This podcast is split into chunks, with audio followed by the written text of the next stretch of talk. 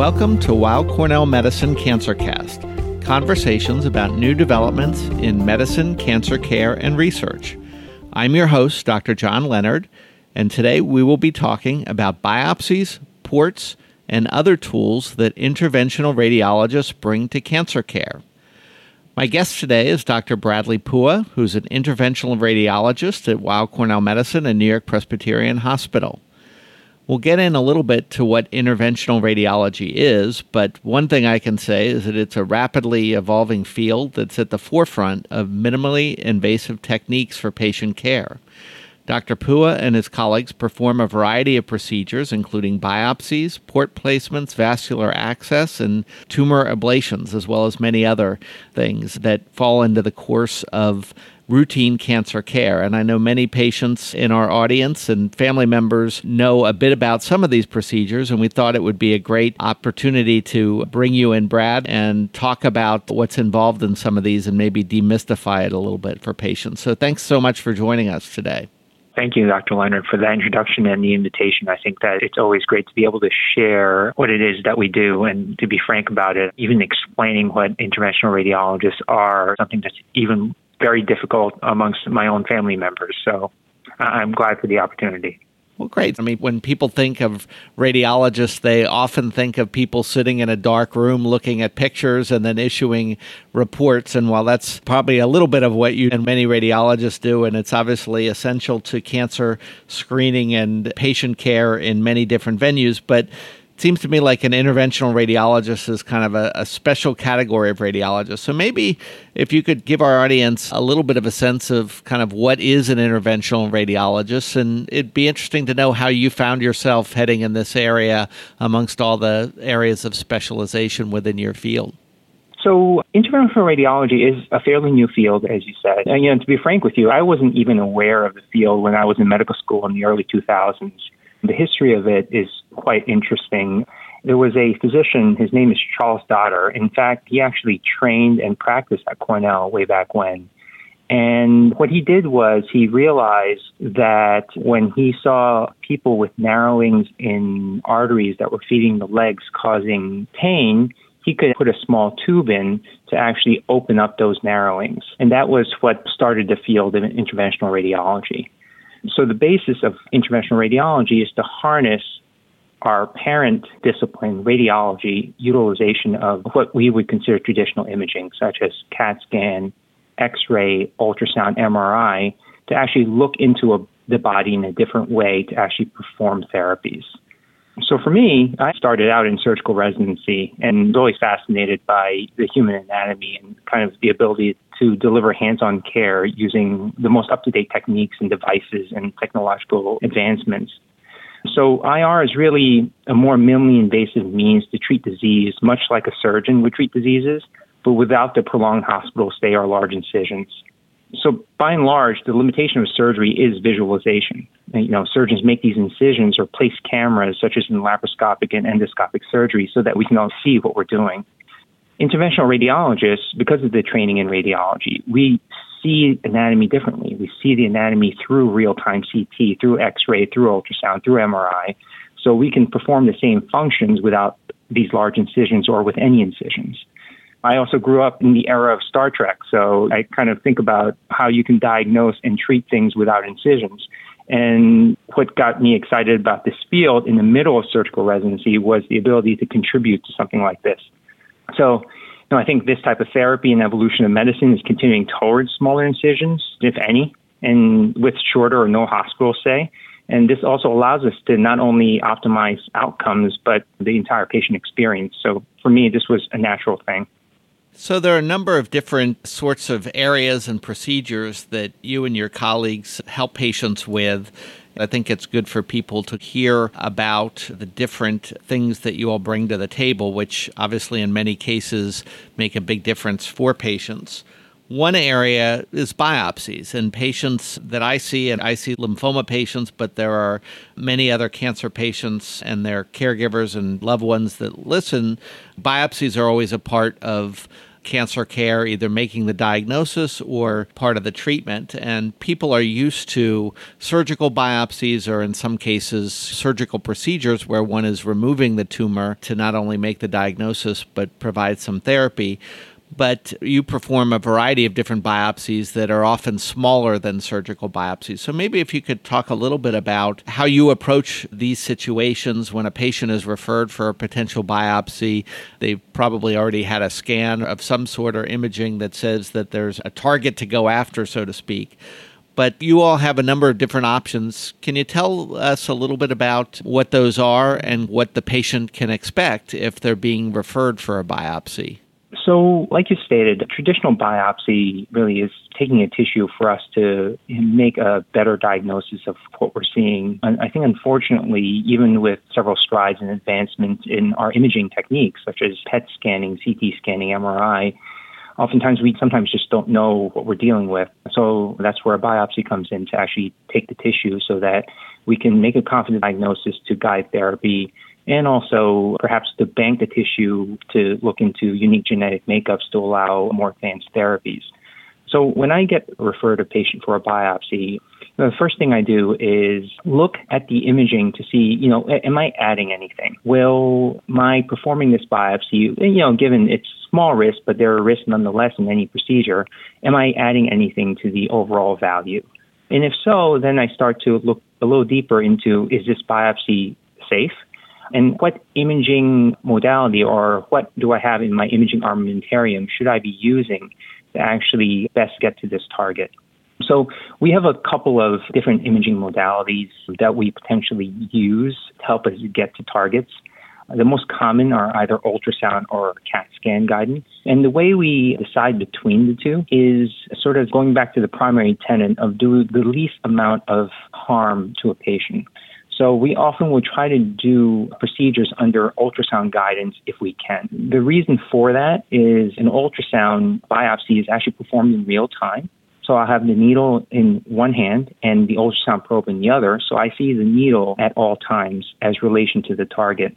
And an ultrasound, because it actually uses sound waves to create the images, much like radar or sonar, we're not actually delivering any radiation to a patient while we're actually imaging them for the biopsy. So, just in general, then, if I am asked to perform a biopsy, I'll always say, well, can I do this with ultrasound? If not, that's when I'll look for something else. So, the limitation of ultrasound is that it can't really penetrate tissue that deeply. You can only really see about five to six centimeters in. And it also can't see through air or bone. Therefore, if a target is behind bone or bowel, in lung, or is very deep, then we often will end up using CT guidance. Typically, what type of anesthesia does a patient have? That's always one person's question. How much pain am I going to have, and how does that work? I know it depends a lot on the site and the location, but typically, how is that handled? The vast majority of our biopsies are performed under local anesthesia and with some that are performed with conscious sedation, much like the medications you would expect when you go for your routine colonoscopy. In general, we actually, if a person can tolerate it, try to keep the patient as awake as possible while keeping them very comfortable. A lot of that has to do with the fact that depending upon the site of the target, we may ask for some participation in terms of holding their breath or doing certain maneuvers to help allow us to gain access more safely. But, you know, the primary objective, though, is to make sure that the person is as comfortable as possible throughout the process. Limiting the amount of anesthesia is also a risk benefit calculation we take into account. The biopsy is fairly low risk. So the more anesthesia we give someone, or even utilizing general anesthesia or anesthesia requiring a breathing tube, is often more risk than it is worth the biopsy. So it's really a conversation with the patient and the other specialists involved. So the size of the needle, and I presume most of the time you're using a needle. I mean, what do patients expect with that? And I think most people would assume the smaller the needle, the less pain, but maybe the less material you get. The bigger the needle, the more risk, the more pain, but the more material you get. How do you kind of balance out those parts of deciding how you're going to approach an individual patient? So, there are really two major techniques we use to obtain biopsy something called uh, fine needle aspiration and another termed core biopsy. A fine needle aspiration refers to us passing a very tiny needle into a lesion and to actually scrape cells so that we can see what it is. A core biopsy is actually taking large pieces of tissue. And so that not only can we see what the cells are made out of or what the tissue is made out of, but we can see the architecture. And so, depending upon what the suspicion is of the lesion, and that's in discussion with the referring provider as well as looking at the images ourselves and making a radiologic assessment, it kind of guides the size of the needle that we would use. But by and large, we will use as large of a needle as possible for entry. So there is technique that we term coaxial technique. So we use a large needle to go into the lesion to make one puncture through the skin and whatever other structures. And through that needle, we will take multiple aspirates first to confirm that we are in the right place. And if it is necessary to take more for additional diagnosis, for more tissue, for cellular architecture, for molecular studies, or even for banking, we'll take more. One advantage that we have is that we also work in a concerted effort with our cytopathologist. So when I do take a sample, I actually take the sample in real time to our cytopathologist in the adjacent room. We look at it under a microscope. It's not to make a diagnosis, but what we do is we look at it to make an assessment as to whether or not we have enough to make a diagnosis. And if we do need to then subsequently go and either put a larger needle in or take the core biopsies.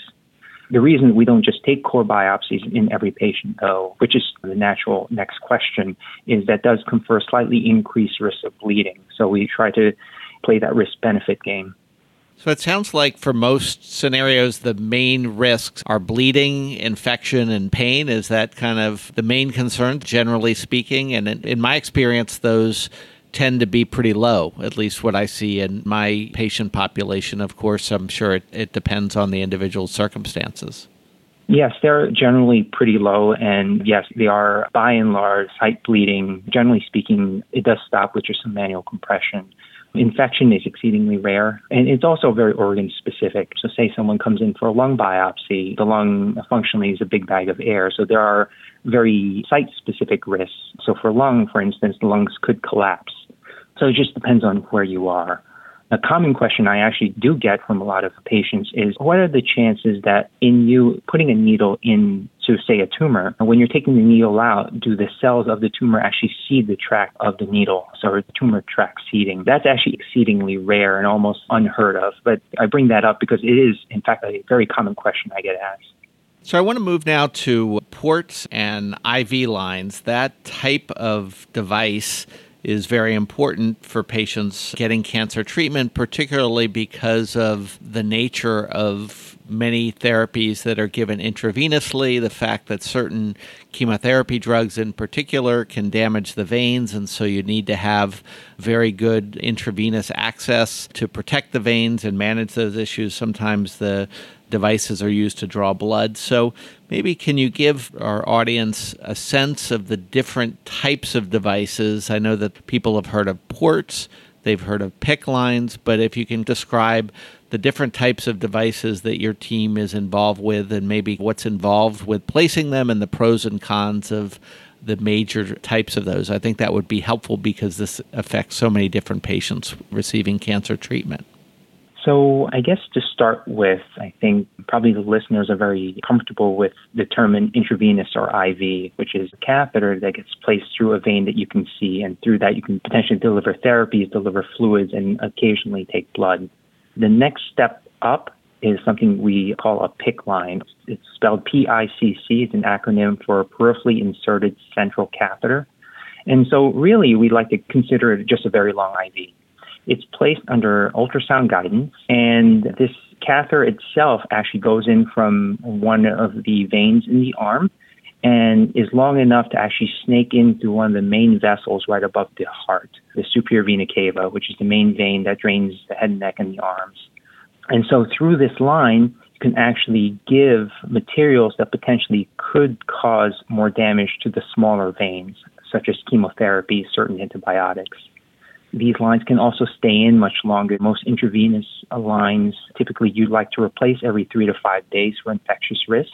PICC lines can stay in for a few months, and if taken care of properly, can probably stay in longer.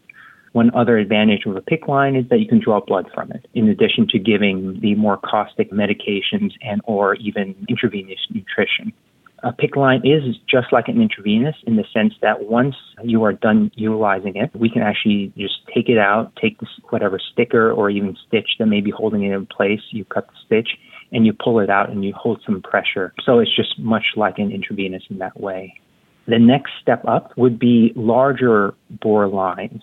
So much like a PICC line, but if we need to give medications at a faster rate, or take medications or even pull cells at a faster rate, then we may be asked to place what we call tunneled central lines or central lines. And those often, the lines are large enough that we can't fit them in one of the veins in the arms, so we will place them in one of the veins in the neck or in the chest.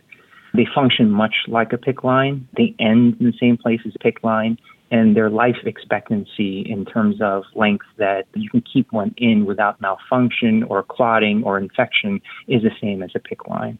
They're a little more involved in the sense that if we were asked to take one out, it is a small, minor procedure to actually remove it. It's not about cutting a stitch. A lot of these actually have a little cuff in them that's buried underneath the skin to hold it in place so it doesn't inadvertently fall out. So we would need to take that cuff out. So it's a small 10, 15 minute procedure under local anesthesia to get out.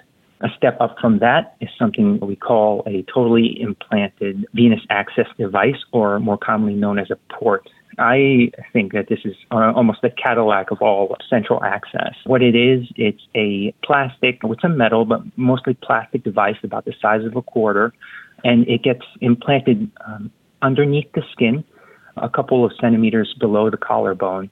And connected to that device is a small catheter that gets snaked into one of the veins in the neck and subsequently gets fed down into that major vein, the superior vena cava, right above the heart.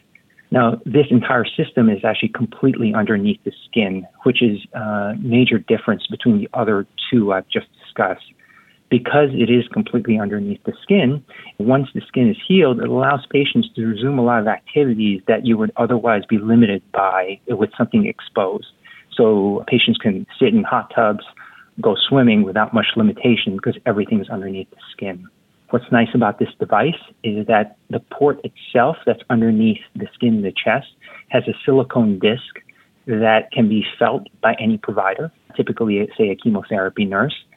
And that disc is actually accessed with a needle through the skin to allow us now access to the deep vein. This will allow us to give therapy, potentially draw some blood on certain occasions, even give contrast at a very high rate for CAT scans. This device is rated for the life of the therapy. So it is rated for several hundreds, thousands of uses, can stay in for a couple of years, assuming you're constantly maintaining it and using it. And once you're done with the therapy, you would come back for a same day procedure. So I would take this out under local anesthesia through the same incision.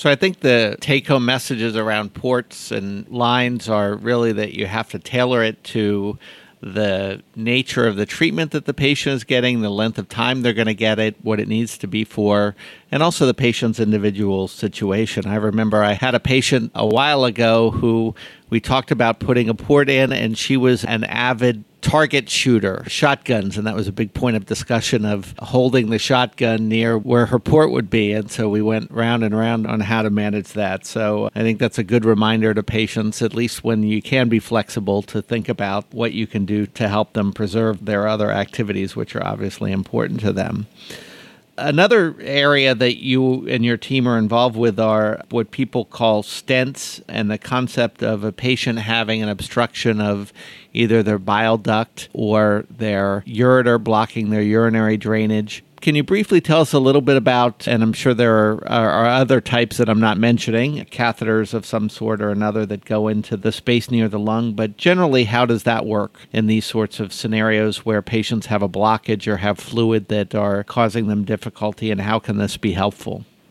So I guess I place that in the general category of tubes, drains, and like you said, stents, unfortunately, with cancer, often manifests itself with compression of normal structure. So, I guess depending upon what it's compressing, we may be asked to relieve this obstruction by bypassing it or alleviating the obstruction itself. So, I guess one of the examples you brought up would be say there's an obstruction of the ureter. So, you know, I guess take for instance, if somebody had a cancer of the bladder, the bladder being an organ that collects urine produced by the kidneys, and the kidneys being connected to the bladder by the tubes called the ureters.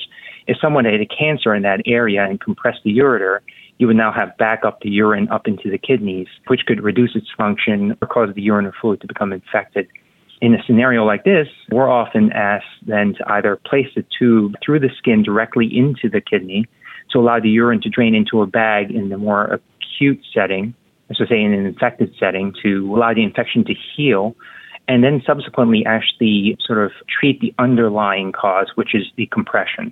So we treat the underlying cause by now going through that same access through the skin and placing either generally plastic stents, but in certain scenarios, metallic stents to actually open the ureter back up to allow the normal flow of urine down. So this kind of concept can be done in many different places. It can be done in blood vessels if the cancer is compressing on blood vessels. It can be done in the biliary tree if the cancer happens to be in the liver compressing a normal flow of bile. So it just really depends on the situation. So, another category is the concept of ablations. And maybe you could just spend a minute telling us about what's involved in that area. It seems to me like that tends to be mostly issues with the liver and certain tumors of the liver. I know there are also embolizations, but maybe just give our audience a sense of some of those areas. What we've discussed thus far is, I guess, what we IRs, interventional radiologists, would consider what we do for support, our supportive procedures. So, a fair amount of my practice is involved with therapeutic procedures. So, procedures where we're directly affecting cancer care through treating the cancer itself or treating the sequelae of cancer. So, I kind of would categorize it that way, whether or not I'm treating the primary or metastatic cancer or I would be palliating certain complications of the cancers. So, for the directed therapies of primary or metastatic or secondary cancers, we have two main sort of techniques that we have in our armamentarium either transarterial embolization or percutaneous thermal ablation. Transarterial embolization refers to us treating tumors by attacking the blood vessels that feed them. That's usually accomplished by us passing a small IV into an artery in the groin or the wrist and passing a catheter through this IV under x ray guidance into the blood vessels that supply the tumor.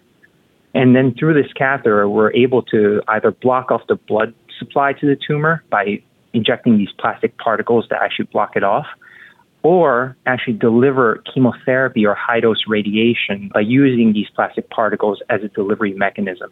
So I think that when we're to do, say, a Google search of this, terms such as bland embolization, chemoembolization, radioembolization, all refer to that same general concept. And these procedures, as with most procedures done in interventional radiology, are done on an ambulatory or same day discharge basis. And depending upon the tumor type and what we're treating, often confer very similar effectiveness rates and success rates to even surgery, which may require increased hospital length of stay or days in the hospital. I think another strategy would be the percutaneous thermal ablation. And what that is, it's much like a biopsy, where we, under CAT scan guidance, actually take a needle and place it into the tumor. But instead of actually taking tissue, the needle is hooked up to a machine that either can freeze a tumor or heat a tumor and kill the tumor on site.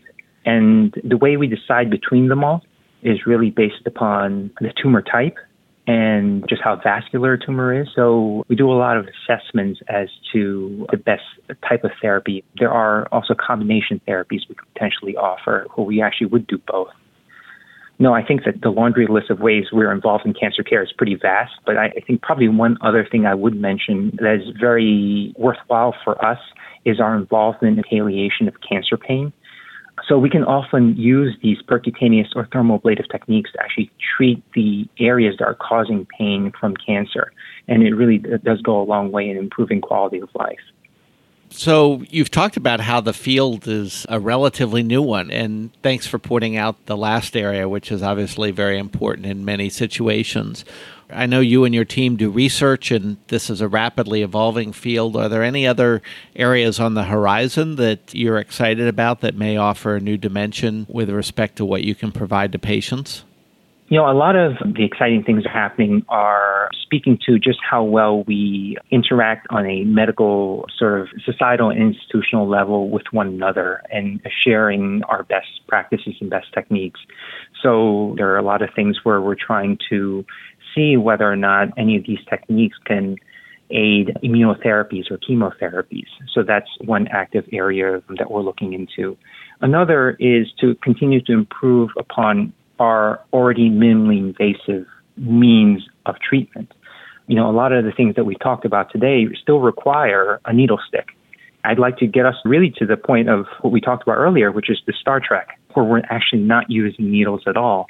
One of the techniques that we're already utilizing in prostate cancer care and bone tumor care is something called high frequency ultrasound, where under MRI guidance, we use very high intensity ultrasound through the skin without any incision. And we concentrate the ultrasound beam into one area of the body and we burn it without any effects on the outside. So to me, that's actually even a step above what high dose radiation therapy would do, partially because ultrasound does not utilize radiation. So that's a potential advantage. There's a lot of exciting things, but I think that's really one of them. So, before we wrap up, I wanted to ask you what kind of message you have for a patient. One of the different areas of interventional radiology is the patient may not actually meet the specialist very long before the procedure, and so it's maybe a little bit of a black box sometimes, and you've done a lot to demystify it. But what advice would you say for patients to kind of be more comfortable, or messages would you give patients who are potentially undergoing one of these procedures as they think about what's to come? That's a great point. I think that in us trying to limit the number of visits patients have to different providers, often for the more simple and supportive procedures, such as the biopsies and the central access or the line access, we will be meeting patients for the first time the morning of. And so I think oftentimes we're able to answer all the questions and make patients very comfortable with what they're about to undergo, certainly in concert with the referring primary treatment provider. But, you know, I think that if a patient were to have any questions, there's certain things that most practices, including ours, will do. One is our nurses often reach out a couple of days before the procedure, not only to go over pre procedure instructions, but also to answer any questions about the procedure. In addition, we will offer patients now in the days of video visits and phone consultations, any consultations to go over the procedure itself for these sort of more simple supportive procedures. All complex procedures, patients just like you with a surgeon or any other provider would see us in consult before the procedure to go over the details of those procedures. And really, the idea behind it is to make the, the entire experience as streamlined as possible and to make sure that everyone involved is as informed as possible. Well, thanks very much for talking with us today. I think one of the things that your discussion points have highlighted is the importance of cancer care at a multidisciplinary center where you can get high level expertise not only in interventional radiology but other areas. And you also get the benefits of a multidisciplinary team so that you can have various providers all looking at a patient's situation, question, therapy, diagnosis, and really bring to bear the best of all specialties and the right intervention, the right technique, the right approach for each patient's individual situation. And I think your expertise and what you all bring to the table is very helpful and central to many patient situations and make a big difference. So thanks so much for sharing your insights with us today. No, thank you very much for the invitation and the opportunity. So I would like to invite our audience to download, subscribe, rate, and review CancerCast on Apple Podcasts, Google Podcasts, or online at weillcornell.org. We also encourage you to write to us at cancercast at med.cornell.edu with questions, comments, and topics you'd like to see us cover in more depth in the future. That's it for CancerCast, conversations about new developments in medicine, cancer care, and research. I'm Dr. John Leonard. Thanks for tuning in. All information contained in this podcast is intended for informational and educational purposes. The information is not intended nor suited to be a replacement or substitute for professional medical treatment or for professional medical advice relative to a specific medical question or condition. We urge you to always seek the advice of your physician or medical professional with respect to your medical condition or questions. Weill Cornell Medicine makes no warranty, guarantee, or representation as to the accuracy or sufficiency of the information featured in this podcast, and any reliance on such information is done at your own risk. Participants may have consulting, equity, board board membership, or other relationships with pharmaceutical, biotech, or device companies unrelated to their role in this podcast. No payments have been made by any company to endorse any treatments, devices, or procedures, and Weill Cornell Medicine does not endorse, approve, or recommend any product, service, or entity mentioned in this podcast. Opinions expressed in this podcast are those of the speaker and do not represent the perspectives of Weill Cornell Medicine as an institution.